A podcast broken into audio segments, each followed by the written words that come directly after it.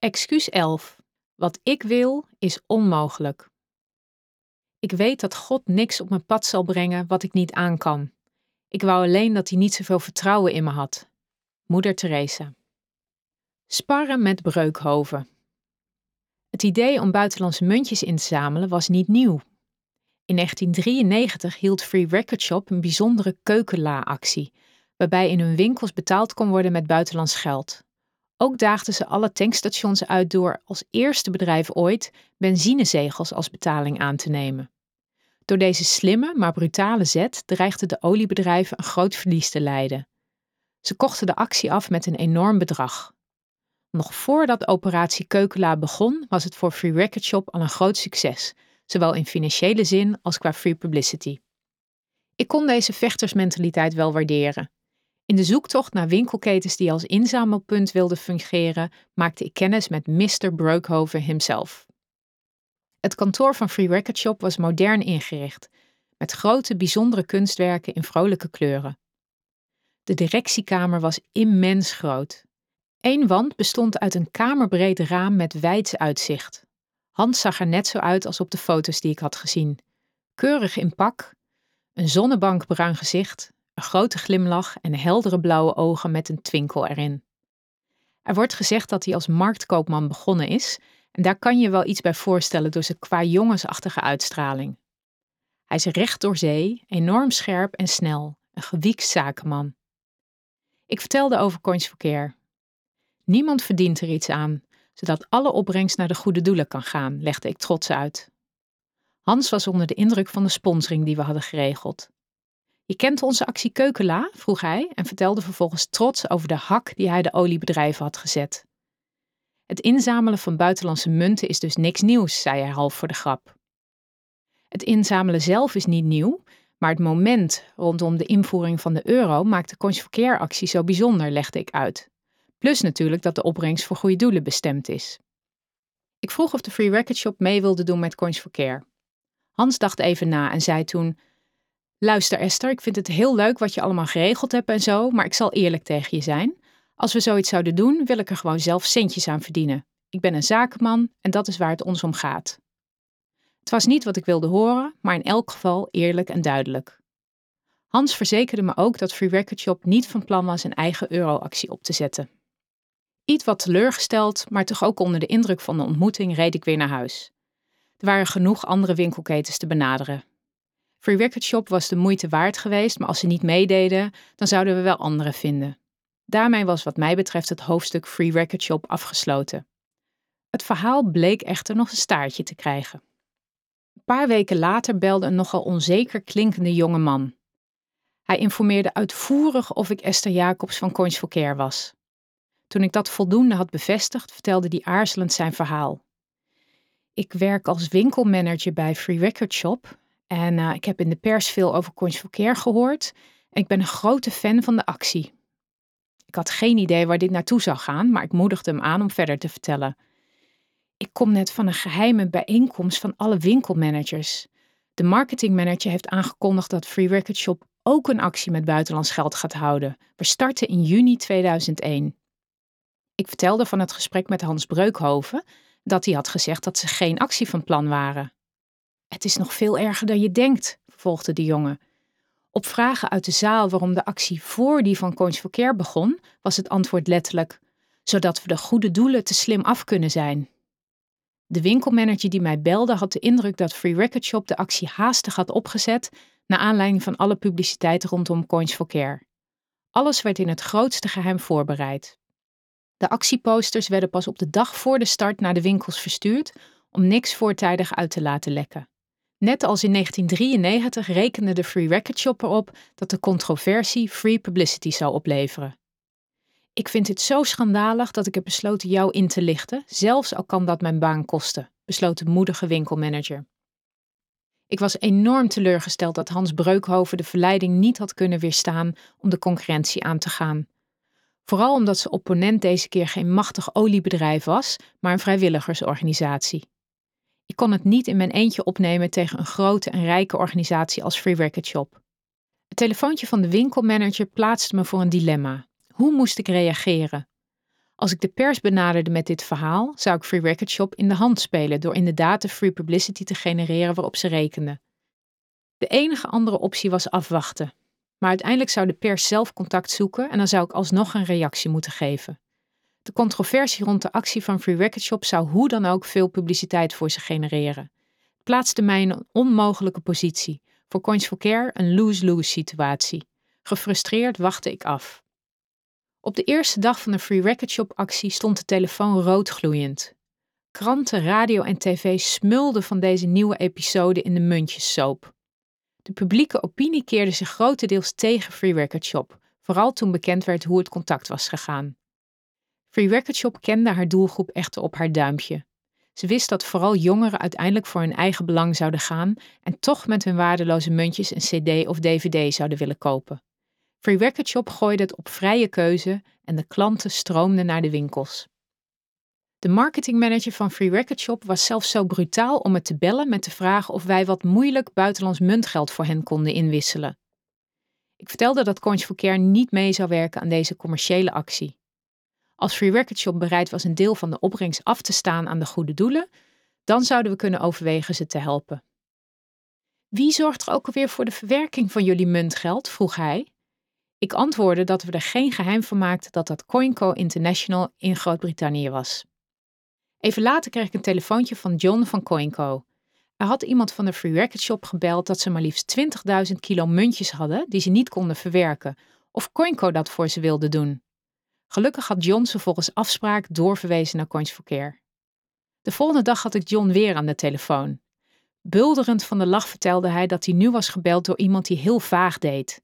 Het zou een of ander bedrijf zijn in België en ze hadden heel toevallig ook precies 20.000 kilo muntgeld te verwerken.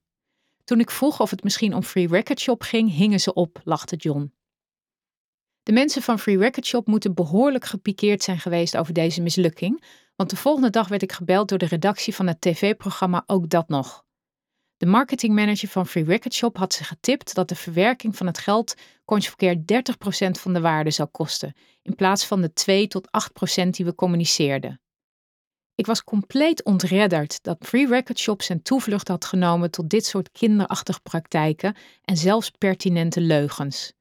Ik besloot ook dat nog te informeren over alle contacten die ik tot dan toe met Free Record Shop had gehad. Het lijkt erop dat deze tip van Free Record Shop dus een kinderachtige poging is om Coins for Care in discrediet te brengen, concludeerde de redactie. Ze roken een mooi verhaal en doken er helemaal in. Ze belden met Free Record Shop, met CoinCo en bestudeerden ons contract met CoinCo.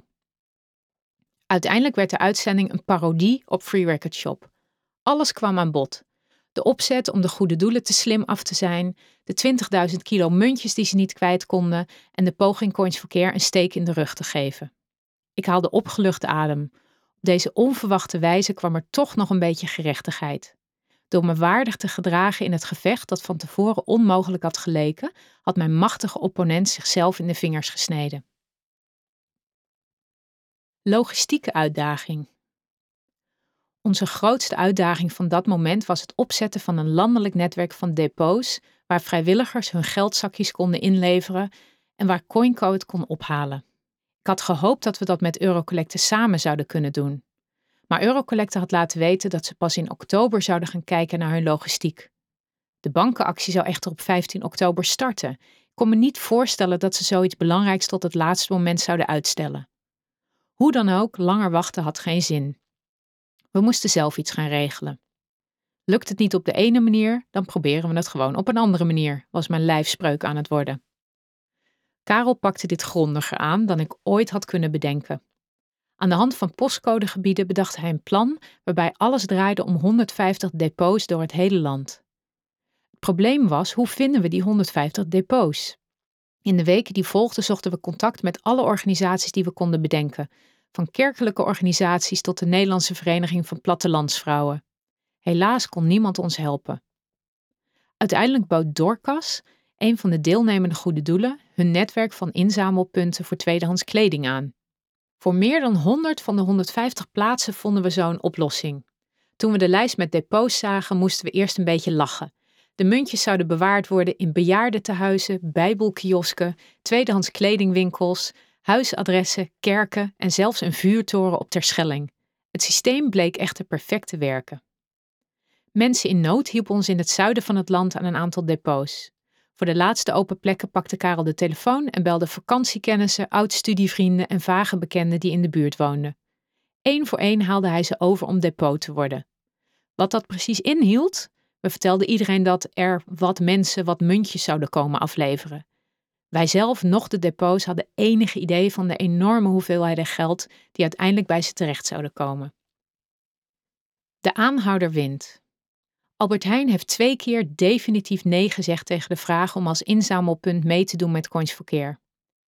De eerste keer bleek de invoering van de euro een heet hangijzer te zijn voor de supermarktketen. Het ziet er naar uit dat de meeste mensen hun guldens in de supermarkt om zullen wisselen voor euro's. En dat betekent heel veel extra werk en extra beveiliging. En daar zijn we niet blij mee, zei een woordvoerder. Zolang er van de overheid nog geen duidelijkheid over is, willen we al helemaal niet denken aan een of andere leuke actie rondom de euro. Toen later alles geregeld was met de overheid, benaderde ik Albert Heijn opnieuw. Nu hadden dezelfde mensen andere excuses, zoals het past niet in ons programma.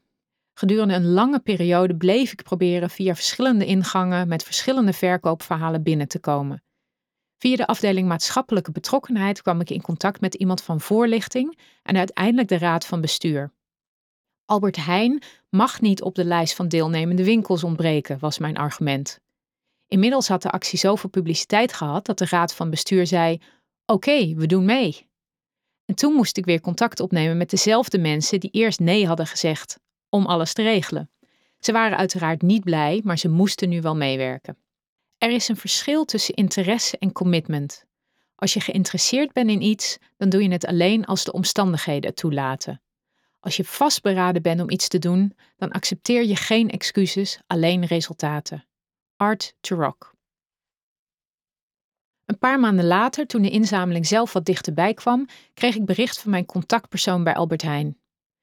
We hebben nou wel toegezegd om mee te werken, maar er zijn een aantal mensen in de top die toch wat ongerust worden. Ze voelen zich verantwoordelijk en willen zeker weten dat ze geen risico lopen met de actie, legde hij uit. Karel en ik werden uitgenodigd voor een pittig gesprek. Op die belangrijke dag kwamen Karel en ik binnen in een vergaderzaal met een grote tafel. Daar zaten zeker tien serieus ogende mannen aan.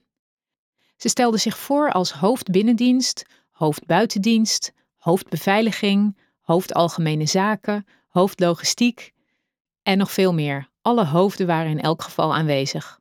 Ze hadden zelfs een externe consultant die de euro-introductie begeleidde erbij gevraagd.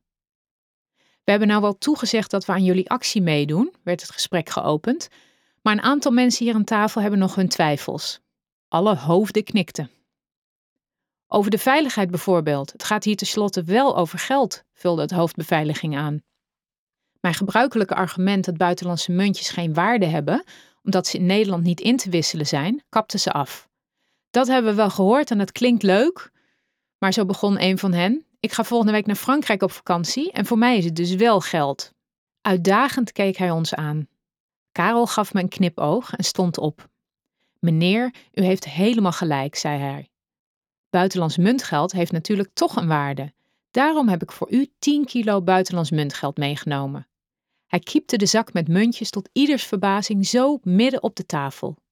Niemand kon zich bedwingen en binnen enkele seconden zat iedereen met zijn handen in het geld te voelen. Kijkt u maar of er iets van uw gading bij zit en of het de moeite waard is dit mee te nemen naar Frankrijk, vervolgde Karel serieus. De vakantieman trof hier en daar een Frans muntje van 10 of 20 centiem aan. Hij moest uiteindelijk toegeven dat het toch niet zo'n vetpot was. De hoofden keken elkaar aan om te zien of iedereen het daarmee eens was. Ik vond het een riskante move van Karel, maar het punt veiligheid was in ieder geval afgekaart. Later zou Karel me met een grote glimlach toevertrouwen dat hij van tevoren de wat grotere munten uit de demonstratievoorraad van 10 kilo had gehaald. Maar ja, begon een van de andere hoofden. Nu weten wij wel dat buitenlandse muntjes geen waarde hebben, maar het ziet er toch nog steeds uit als geld. En als een bak naast de kassa staat, dan kan dat toch gevaarlijk zijn. Deze vraag hadden we verwacht en ik reageerde meteen. Ik stel voor dat we de inzamelbakken bij de statiegeldautomaat voor lege flessen zetten. Dan staan ze in de winkel in plaats van bij de uitgang. Bovendien wordt het dan in verband gebracht met recycling in plaats van met geld. Even was het stil. Weer keek iedereen elkaar aan om te zien of er toch nog niet ergens een bezwaar was. Toen werd er ineens aan alle kanten opgelucht geglimlacht. Weer een punt van tafel. Alleen het hoofdbeveiliging was het er nog niet mee eens. Iemand zou toch kunnen besluiten om met bakken al de winkel uit te lopen, protesteerde hij gewichtig. Ook daar had Karel aan gedacht. Hij kiepte de berg geld van de tafel in een inzamelbak die we hadden meegenomen en deed er nog een 10 kilo zakje geld bij. Heren, zei hij, er zit nu slechts een bodempje munten in de ton. Toch is hij nu al te zwaar om op te tillen. Hij vroeg om een vrijwilliger en een nogal magere kantoorman probeerde de bak op te tillen. Hij had er zichtbaar moeite mee en vertelde dat aan zijn collega's. De meeste aanwezigen gingen nu akkoord dat het allemaal wel mee zou vallen. Alleen de beveiligingsman was het er duidelijk nog niet mee eens. Maar hij kon natuurlijk uit goed fatsoen niet vertellen dat hij de man die de bak had getest niet sterk genoeg vond. Opgelucht namen we afscheid en we vroegen de stevig gebouwde beveiligingsman of hij ons misschien zou willen helpen om de bak naar de auto te dragen. Hij stond meteen op en tilde de inzamelbak met muntgeld demonstratief op zijn schouder alsof het niets woog. Zo kon hij toch aan zijn collega's laten zien dat je die bak met munten zo uit een winkel kon meenemen. Halverwege de lift echter zei hij met een benepen stemmetje: Sorry, maar die bak weegt toch wel erg veel. Het is ook best een end tot aan de auto. Kunnen jullie misschien even helpen met tillen? Deze gebeurtenis is de favoriete herinnering van Karel en mij. Niet alleen geeft het aan dat je met een goed verhaal en goede voorbereiding alle vragen en zorgen weg kunt nemen, het illustreert vooral het plezier dat we erin hadden. Ook onze gastheren hadden halverwege de meeting door wat voor vlees ze in de kuip hadden, en toen ze wat geruster konden zijn over hun positie, hadden ze er ook zichtbaar lol in. Smijten met geld. Af en toe leek het erop alsof de doelstellingen en allianties van Eurocollecte heel ergens anders lagen dan bij de goede doelen. Onze gezamenlijke doelstelling was zoveel mogelijk geld bij de goede doelen terecht laten komen. Dat betekende zoveel mogelijk muntjes inzamelen en zo weinig mogelijk kosten maken. Waarom kozen ze dan steeds voor hun vertrouwde maar dure leveranciers in plaats van de aangeboden sponsoring? Aan het begin van de samenwerking moest er een gezamenlijke website gemaakt worden. In plaats van onze bestaande site aan te passen of gebruik te maken van de sponsoring die Coins Verkeer geregeld had, wilde de directie van Eurocollecte dat per se door een duur bureau laten doen. Eurocollecte liet inkomende telefoontjes en e-mails voor 2,5 euro per stuk afhandelen door het bedrijf dat ook een database beheerde. Zelfs voor algemene vragen als wanneer begint de actie en kan ik ook mijn Mexicaanse pesos inleveren, sloegen ze het aanbod af om gratis gebruik te maken van onze sponsor Keynet. Ik hoorde dat er inzamelbakken voor de bankenactie werden ontworpen die 90 euro per stuk zouden kosten en wees op onze goedkope oplossing met de rioolbuizen. Ondanks mijn aandringen werd Fotolight niet gebeld voor inlichtingen of een offerte. Toen ik gratis boomerang aanzichtkaarten had geregeld, die door het hele land verspreid zouden worden, was de directie van Eurocollecte gepikeerd in plaats van blij. Ik had net een afspraak bij Boomerang gemaakt, zei Raymond Sip. Via via kon hij misschien 25% korting krijgen, legde Jaap uit. Ondanks mijn toelichting dat ik die gratis kaart voor onze gezamenlijke actie had geregeld, zaten de mannen er verslagen bij. Was dit afzetten tegen mij of speelden er andere zaken? Eurocollecte wilde ook per se met het reclamebureau werken dat zij hadden uitgekozen.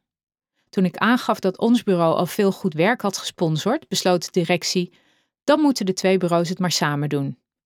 Dit leverde rare situaties op. Onze TED bood aan een groot deel van de actiepunten op reclamegebied gratis te doen en leverde snel resultaat. Het bureau van Eurocollecte werd uiteindelijk alleen ingezet voor de aan de collecte gerelateerde zaken. Ze bleven echter urenlang met drie mannen à 150 euro per persoon per uur over alles doorvergaderen. Tot mijn verbazing moest hun bureau volgens Eurocollecte drie maanden voor de actie een communicatieplan opstellen. Wij hadden zo'n plan al liggen en nog sterker, werkten er al mee. Het stadium van plannen maken is toch al lang voorbij, probeerde ik nog. Niet alleen de inefficiëntie en het tijdverlies, maar vooral de tonnen die werden betaald voor het plan gingen me na aan het hart. De samenvatting van dat broodnodige en peperdure communicatieplan, dat twee weken voor de start van de actie klaar was, bleek uiteindelijk: we moeten er een nationale actie van maken. Ik blijf het raar vinden dat Eurocollecte haar weerstand niet overwint en gebruik maakt van de voordelen die de sponsoring van Coins for Care te bieden heeft, verzuchtte ook Karel. We bespraken deze vreemde situatie en kwamen ze ook op de bankenactie. Waarom wil Eurocollecte niet samenwerken, vroegen we ons af.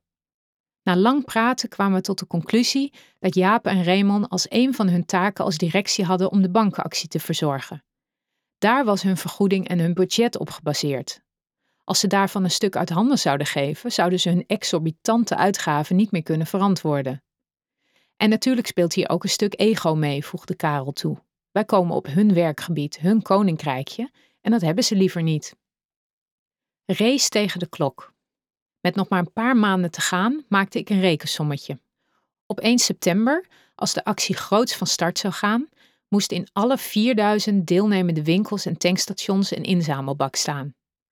De interne post binnen de winkelketens bleek 1 à 2 maanden nodig te hebben om alle bakken te verspreiden. Dan moesten de inzamelbakken dus uiterlijk half juli klaar zijn. Fotolight had minstens zes weken nodig om de 4000 inzamelbakken te produceren. Dat betekent dat de op maat gemaakte rioolbuizen van Wavin en de stickers voor op de buizen begin juni klaar moesten zijn. Het was eind mei toen ik tot deze conclusie kwam. Er was niet veel tijd meer. Wavin meldde echter een probleem. De zomervakantie komt eraan en de productie is al vastgelegd voor de komende periode. En helaas, daar zitten geen geschikte buizen bij voor jullie. Dan kunnen we de hele actie wel vergeten, was mijn ontmoedigde reactie. Wavin begreep het probleem en beloofde een oplossing te zoeken. Een paar dagen later kwam het verlossende telefoontje. We hebben toestemming om de productieschema's om te gooien, zei een enthousiaste stem aan de andere kant van de lijn. Over een paar weken konden ze een machine vrijmaken om onze buizen te produceren. In de tussentijd kunnen we alvast de stickers laten drukken, besloot Fotolight. Gelukkig hadden we al een voorbeeld van de 100 inzamelbakken die we voor de bedrijfsacties hadden gebruikt. Die stickers moesten nu worden aangepast. Er waren nu in totaal 120 goede doelen. Onze sponsor Noordzee FM werd op de sticker gezet en ook het logo van Eurocollecte moest er volgens het samenwerkingscontract bij worden geplaatst. Jaap kreeg een voorbeeld te zien en keurde het goed. De stickers werden gedrukt en toen de rioolbuizen van Wavin aankwamen, werden ze met de hand daarop geplakt. Een rotwerk, want A2-stickers zijn enorm groot. Ze zijn statisch, onhandelbaar en moeten bovendien op een ronde buis worden geplakt. Fotolight was net een paar dagen aan het werk en had enkele honderden buizen beplakt toen er een kink in de kabel kwam. Ons bestuur heeft besloten dat ze toch een gezamenlijk logo willen. Ze vinden het erg belangrijk voor de uitstraling van de samenwerking, meldde Jaap plomp verloren. Dat was precies mijn argument geweest dat Jaap en Raymond eerder hadden afgewezen. Hadden ze dit onderwerp voorheen eigenlijk wel met het bestuur besproken of hadden ze op eigen houtje de beslissing voor aparte logo's genomen? Nu het bestuur aangaf een gezamenlijk logo als een must voor de actie en samenwerking te zien, stonden we voor een dilemma. In het belang van de samenwerking moest de productie van onze inzamelbakken worden stopgezet. Ik raakte in paniek. De tijdsdruk was immers al zo groot. Bij Eurocollect was echter geen haast te bespeuren. Hoezo tijdnood? reageerde ze laconiek. Er is nog genoeg tijd. De collecte vindt immers pas in januari plaats en de bankenactie start niet voor 15 oktober. Voor de lieve vrede gingen we akkoord. In alle haast werden nieuwe stickers gedrukt met een snel ontworpen gezamenlijk logo. De grote stapel Coins for Care stickers verdween in de afvalcontainer. Dezelfde mannen van Photolight die de week ervoor de stickers hadden opgeplakt, moesten ze er nu weer aftrekken. Onaangename verrassing. Ondertussen wilde Albert Heijn afspraken vastleggen. Ze hadden toegestemd om de inzamelbakken via hun distributiesysteem bij alle 600 supermarkten af te leveren. Maar dan moeten ze wel ruim van tevoren bij ons centrale distributiecentrum worden afgeleverd, benadrukte mijn contactpersoon. We hebben een beetje vertraging door het omstikkeren, dus het kan zijn dat de bakken iets later bij jullie komen, informeerde ik voorzichtig. Direct ontstond paniek aan de andere kant van de lijn. Luister, zei mijn contactpersoon, je hebt geen idee hoe we hier hemel en aarde hebben moeten bewegen om dit voor elkaar te krijgen. Zorg alsjeblieft dat er niks verandert, anders hebben we echt een probleem. Dat was duidelijke taal. Geen uitstel dus. Oh ja, vervolgde mijn contactpersoon, had ik al verteld dat elke inzamelbak in een speciale kartonnen doos verpakt moet worden? Ons systeem kan alleen dozen aan en geen losse items, zeker geen ronde vormen. Ik wist niet wat ik hoorde. Nu moesten we ook nog dozen gaan regelen of zelfs op maat laten maken voor de 600 inzamelbakken voor Albert Heijn. Omdat ik de boel niet verder wilde frustreren, vroeg ik om specificaties per e-mail en beloofde uit te zoeken of we de bakken in dozen konden aanleveren. Ik zat met mijn handen in het haar. Nu had ik bijna alles geregeld en kwam er weer een nieuwe tegenslag. Hoe kon ik dit nou weer oplossen? Ineens herinnerde ik me de e-mail die ik maanden geleden had gekregen van een verpakkingsspecialist. Deze man van Beumer Packaging bood zijn hulp aan, maar ik had toen geen idee hoe we daar iets aan konden hebben. Gelukkig had ik hem niet afgewimpeld, maar verteld dat ik contact zou opnemen mochten we ooit zijn hulp kunnen gebruiken. Ik belde hem en vroeg wat een verpakkingsspecialist precies doet. Wij bedenken oplossingen voor het verpakken van allerlei zaken. Je kunt het zo gek niet bedenken, legde hij uit. Kunnen jullie dozen ontwerpen voor onze inzamelbakken, zodat ze voldoen aan de eisen van Albert Heijn? vroeg ik recht voor zijn raap. Ja, natuurlijk, was het enthousiaste antwoord. Uh, en kan dat ook binnen een week en zonder kosten? vroeg ik brutaal. De meneer van Beumer was weer zo'n voorbeeld van een enthousiast iemand die zijn kennis en mogelijkheden inzet om een goed doel te helpen. Om een lang verhaal kort te maken, een paar weken later hadden we 600 dozen die precies om de inzamelbakken heen pasten en die geschikt waren voor het Albert Heijn systeem. Poeh, weer een probleem opgelost. Kansen komen nooit naar mensen die erop zitten te wachten. Ze worden gepakt door hen die durven aan te vallen. Paul Meijer. Juli-crisis. Het was 4 juli 2001, minder dan twee maanden voor de start van de Coins actie. Ik had aan Jaap voorgesteld om nu eens mee te komen naar de bestuursvergadering van Eurocollecte. Nog steeds had ik het bestuur niet ontmoet. Bovendien wilde ik graag een aantal punten over de samenwerking aankaarten, die naar mijn gevoel verbeterd konden worden. Gezien de miscommunicatie die eerder al was ontstaan over de naamstelling en het logo, leek het me logisch als er rechtstreeks contact zou zijn tussen Eurocollecte en Coins for Care, in plaats van dat het steeds via Jaap en Raymond verliep. Jaap bleef echter volhouden. In een later stadium is dat misschien een goed idee, maar we zijn nu nog met interne dingen bezig. De avond van de bestuursvergadering checkte ik voor ik naar bed ging nog even snel mijn mail. Had ik dat maar niet gedaan, want ik deed die nacht geen oog meer dicht. Ik vond een officieel uitziende e-mail van Jaap dat het bestuur van Eurocollecte onvrede heeft met de situatie met betrekking tot de financiering van gezamenlijke activiteiten, wat verregaande invloed op de eventuele voortzetting van de samenwerking kan hebben. Verder noemde Jaap nog als struikelblok de vermelding van mijn 2% kosten in een artikel over Coins for Care. Mijn hart klopte in mijn keel. Begreep ik goed dat Eurocollecte overwogen om de samenwerking te stoppen? Ik snapte niet waar deze onderwerpen en deze situatie nou ineens vandaan kwamen. We hadden de financiering in het contract laten vastleggen. Ieder zou zijn eigen kosten dragen en Coins for Care zorgde voor free publicity en sponsoring. Verder hadden we besproken dat Coins for Care niet zou gaan schermen met de 2% kosten. Maar die informatie was wel vrij op te vragen in onze statuten en op de website. En het was zeker geen geheim. Raar dat de vermelding hiervan vragen opriep bij het bestuur van Eurocollecte. Ik belde Jaap, maar die zei alleen: De besluiten in de bestuursvergadering zullen mogelijke gevolgen hebben voor de samenwerking. En voegde toe dat het ook geen zin had om onze werkbespreking van de volgende dag door te laten gaan. Ik legde mijn verwarring en ons probleem uit en smeekte om een antwoord. Zeg me dan op zijn minst of de samenwerking wel of niet doorgaat. Wij zijn op dit moment namelijk gezamenlijke inzamelbakken aan het maken. Moeten we daar nou mee doorgaan of stoppen? Jaap zei alleen: Er komt een brief van ons bestuur, wacht die maar af, en hing toen op. Ik was wanhopig. Het leek wel of Jaap en Raymond al die maanden ergens op hadden zitten broeden en nu een slag hadden geslagen. Ik had geen idee wat er speelde en voelde me buitengesloten en machteloos. Zou de samenwerking waar we zo lang voor hadden gevochten en zoveel tijd in hadden gestoken, nu toch ten onder gaan? Meteen de volgende dag had ik crisisoverleg met Karel. We probeerden onze irritatie om te buigen naar oplossingen. We schreven een e-mail en brief aan Eurocollecte met uitleg van onze penibele situatie en een verzoek om snelle opheldering. Ik weet dat het wachten op een reactie frustrerend is, zei Karel. Laten we ondertussen praktisch onze opties op een rijtje zetten, adviseerde hij. Doorgaan met de gezamenlijke stickers betekent wel op tijd inzamelbakken in de winkels, maar misschien met een logo van een samenwerking die niet meer bestaat, begon ik. Wachten, vervolgde Karel, betekent dat de inzamelbakken niet op tijd in de winkels zullen staan. Bovendien brengt het ons in een kwetsbare positie omdat we niet weten welke kant het op zal gaan.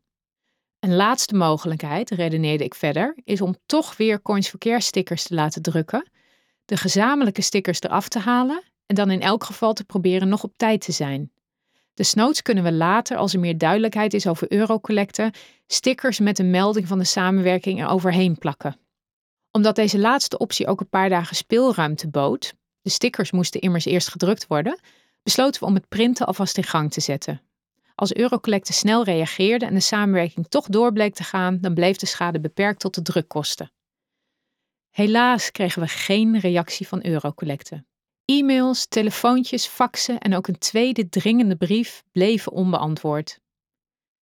Dat geeft niet veel vertrouwen in een goede afloop, vatte Karel na ruim een week samen. Ondertussen tikte de klok verder. We kunnen nu echt niet langer wachten met de productie van de inzamelbakken, waarschuwde Fotolight. Uiteindelijk hadden we geen andere keuze. Met pijn in ons hart besloten we de stickers met het gezamenlijke logo te vervangen door stickers met alleen Coins for Care erop. Karel en ik waren allebei diep triest door deze gang van zaken. Het allerbelangrijkste is om op tijd die inzamelbakken in de winkels te hebben, probeerden we elkaar op te beuren. Nu waren we niet langer afhankelijk van eurocollecten en hadden we zelf weer de controle. Ondanks de vervelende omstandigheden voelde het goed om de knoop door te hakken. Maar we waren er nog niet.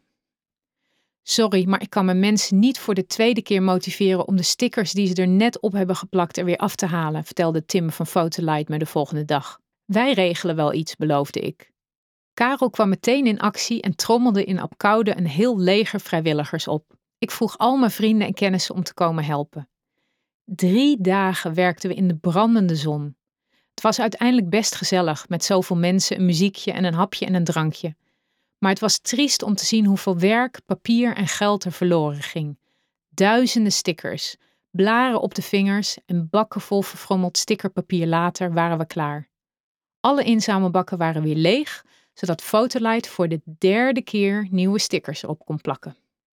Een paar dagen later kregen we eindelijk een brief van het bestuur van Eurocollecte. Daarin stond dat Eurocollecte de samenwerking alleen voort wilde zetten als het uitwisselingspercentage van 25% werd aangepast. De samenwerkingsovereenkomst was nog geen drie maanden geleden getekend, de actie was nog niet eens begonnen en Eurocollecte wilde kennelijk nu al terugkomen op de gemaakte afspraken. Met geen woord werd gerept over de andere onderwerpen uit Jaap's e-mail van een week geleden, de gezamenlijke kosten en vermelding van het kostenpercentage van 2%. Karel en ik snapten er niks meer van. Wat was er zo belangrijk geweest om alle contacten te verbreken? Waarom bleven we verschillende signalen en argumenten krijgen? We spraken in een antwoordbrief onze verbazing over de gang van zaken uit. We legden uit dat deze situatie verregaande gevolgen zou hebben voor de actie als we niet snel iets deden. Veertien lange, frustrerende dagen na de eerste e-mail van Jaap werden Karel en ik uiteindelijk uitgenodigd voor een gesprek met twee bestuursleden van Eurocollecte. Het werd een verrassend gesprek in alle opzichten. Het Breukelen-overleg. In een speciaal door Eurocollecte gehuurde privézaal in Motel Breukelen ontmoeten we de twee nieuwste bestuursleden van Eurocollecte. Paul Nouwen, oud-directeur van de ANWB, was enkele weken daarvoor gevraagd om als niet-goede doelenpersoon voorzitter van het bestuur van Eurocollecte te worden. Erik van der Merwe was onlangs door Mees Pierson als penningmeester aangesteld om de lening van 4,5 miljoen euro te bewaken. Karel en ik hadden ons voorbereid op een pittig gesprek. Karel had me op zijn bekende vaderlijke manier geadviseerd om me rustig te houden. Ik was echter zo boos dat ik zat te trillen op mijn stoel. Met Paul en Erik hebben we twee redelijk objectieve personen voor ons, fluisterde Karel in mijn oor. Beide komen uit de zakenwereld. Bovendien zijn ze zelf nog maar pas bij Eurocollecte betrokken, waardoor ze weinig te maken hebben gehad met de intriges binnen Eurocollecte en de goede doelenwereld. Paul, een rustige, gedistingeerde, wat oudere heer, heette ons welkom. Hij vertelde dat hij blij was ons eindelijk te ontmoeten. Want ik heb begrepen dat Coins for Care tot nu toe heel terughoudend is geweest in rechtstreeks contact met het bestuur van Eurocollecte. Ik kon mijn oren niet geloven. Ik had juist al zo vaak voorgesteld om kennis te maken, maar Jaap en Raymond hadden dat steeds afgehouden. Karel keek me waarschuwend aan en schopte onder de tafel tegen mijn schenen. Ik begreep zijn hint, maar ik had grote moeite om een commentaar in te houden. Uit alle signalen blijkt dat Coins for liever niet wil samenwerken en dat betreur ik ten zeerste, vervolgde Nouwe. Nu kon ik me niet langer inhouden en ik begon als een kip zonder kop te vertellen hoe de situatie in elkaar zat. Ik negeerde de schoppen en blikken van Karel en ratelde aan één stuk door wat er op mijn hart lag. Het heeft ons zoveel moeite gekost om de samenwerking tot stand te brengen. Nu die er eindelijk is, komt er weinig van terecht. Jullie willen niet samenwerken, niet met de logistiek, de vrijwilligers, de verwerking van het geld of wat dan ook. Het is enorm moeilijk om afspraken te maken met eurocollecten. Gemaakte afspraken worden steeds veranderd. Ik mag niet bij de bestuursvergaderingen zijn. Er lijken steeds nieuwe bezwaren op tafel te komen. En nu hebben we gewoon geen tijd meer. Die inzamelbakken moeten af, want die moeten over zes weken in de winkel staan. Waarom hebben jullie niet gereageerd op onze brieven? hijgde ik buiten adem. Toen ik klaar was met mijn verhaal, had ik rode koontjes van opwinding en zat ik nog harder te trillen op mijn stoel. Er viel een stilte in het zaaltje. Ik kon mezelf wel voor mijn hoofd slaan dat ik me zo had laten gaan. Karel had halverwege mijn monoloog door dat ik niet meer te stoppen was en was achterover in zijn stoel gaan zitten. Hij had helemaal gelijk. Ik had me in moeten houden en later rustig, punt voor punt reageren. Paul en Erik keken van Karel naar mij, naar Jaap en Raymond en weer terug naar elkaar. Beide partijen verwerkten wat ik zojuist had gezegd en bedachten hoe nu verder te gaan. Tot mijn verbazing zei Paul: Als dit zo is wat je ons nu vertelt, dan ben ik bang dat wij verkeerd geïnformeerd zijn. Erik knikte instemmend. Leg ons nou eens rustig uit hoe het zit. Karel en ik keken elkaar verbaasd aan. Dit was wel het laatste wat we hadden verwacht. Karel legde op zijn rustige en vertrouwenswekkende manier uit wat ik net wat sneller en feller had geprobeerd duidelijk te maken. Zijn conclusie was dat dit alles veel vertraging opleverde, onnodig geld en energie kostte en dat er voor ons zo niet te werken viel. Tot slot beschreef Karel de situatie die was ontstaan door de twee weken van radiostilte. Hij gaf aan dat we samen tot een goede oplossing moesten komen en zorgen dat zoiets in de toekomst niet meer kon gebeuren. Nu draaide iedereen zich richting Jaap en Raymond. Paul en Erik vroegen hen: Waarom hebben jullie gezegd dat Coins for Care geen belangstelling had voor een ontmoeting als wij daarom vroegen? En hoe zit het met al die andere zaken over de logistiek, vrijwilligers en verdere samenwerking die Coins for Care noemt? Waarom hebben we daar nooit iets over gehoord? Jaap en Raymond zaten een beetje op hun stoel te draaien en hadden geen verweer. Paul en Erik zeiden dreigend tegen hen: Met jullie praten we later nog wel waarop Jaap en Raymond zich terugtrokken in een hoekje van de kamer waar ze de rest van het gesprek stilletjes bleven zitten. Vervolgens wenden Paul en Erik zich tot Karel en mij. We bleken met z'n vieren compleet op één lijn te zitten. Samen probeerden we oplossingen te bedenken voor de situatie. Erik en Paul vertelden dat voor Eurocollect en alle deelnemende doelen een gezamenlijke uitstraling erg belangrijk was en dat het daarom essentieel was de inzamelbakken met een gezamenlijke tekst en logo te bedrukken. Ik legde uit dat de bakken al klaar waren en dat sommige al in het land verspreid waren. Nog afgezien van de demotiverende werking zou het terughalen en omstikkeren ook nog eens zo'n 15.000 euro gaan kosten. Omdat deze situatie is ontstaan door, laten we zeggen, een misverstand van onze directie, bieden wij als Eurocollecte aan om deze kosten voor onze rekening te nemen, boden Paul en Erik aan. Karel en ik keken elkaar vol ongeloof aan. Het bestuur van Eurocollecte bood ook aan te helpen met het zoeken naar vrijwilligers, omdat ik mijn energie nu aan het omstikkeren zou moeten besteden in plaats van aan de vrijwilligers. Naweeën. Karel en ik waren geschokt door de sabotage van de directie van Eurocollecte. We waren blij met de steun van het nieuwe bestuur, maar vooral ook boos en teleurgesteld. Tijd om daarin te blijven hangen was er echter niet. Er was werk aan de winkel, veel werk. Ik durfde bijna niet meer bij Fotolight binnen te komen. Ik belde ze eerst met het laatste nieuws. De productie stoppen en weer omstikkeren. Weer trommelden we alle vrijwilligers op. Sommigen hadden nog blaren op hun handen van een paar dagen geleden. Weer stripten we alle inzamelbakken. Sommige bakken begonnen al littekens te vertonen van het in stukken snijden van de stickers. Maar uiteindelijk lukte het om alle bakken om te stikkeren. Door de min of meer gedwongen flexibiliteit van Van Genteloos en Albert Heijn kwamen de meeste bakken nog op tijd in de winkels ook. De grootste schrik moest echter nog komen. Toen alle inzamelbakken door het hele land waren verspreid, kreeg ik een boos telefoontje van Noordzee FM. Waar is het Noordzee FM-logo dat je had beloofd op de 4000 stickers te zetten? vroegen ze. Ik realiseerde me dat ik in alle hectiek helemaal vergeten was om dat op de nieuwste gezamenlijke sticker te zetten. Wat een domme fout, verweet ik mezelf. Het voelde verschrikkelijk om een sponsor zo teleur te moeten stellen. Ik bedacht allerlei andere oplossingen om Noordzee FM alsnog meer publiciteit te geven. Maar, zo legde mijn contactpersoon uit, dat heeft allemaal geen zin. In ons marketingplan staat nu dat ons logo op 4000 plekken in het land op de inzamelbakken staat en dat klopt dus niet. Dat was een belangrijk punt voor ons. Ik denk dat onze directie hier niet van gecharmeerd zal zijn. Ik ben bang dat we onze samenwerking hierdoor op een laag pitje moeten zetten. De lopende activiteiten werden afgemaakt, maar er werden geen grote campagnes meer samen met Noordzee FM opgezet. Wel bleven ze gelukkig sympathiek naar de actie toe en draaiden ze de gratis radiocommercials. Het was ons dus min of meer gelukt om alles weer in goede banen te leiden, maar er hing deze keer helaas wel een prijskaartje aan. Een laatste kans. Als het bestuur van Eurocollecte niet had ingegrepen, waren Karel en ik absoluut gestopt met de samenwerking. We hadden het gevoel dat we echt alles hadden geprobeerd om het te laten werken. Bij andere onmogelijke situaties, zoals Free Record Shop en Albert Heijn, was de situatie uiteindelijk in ons voordeel beslist.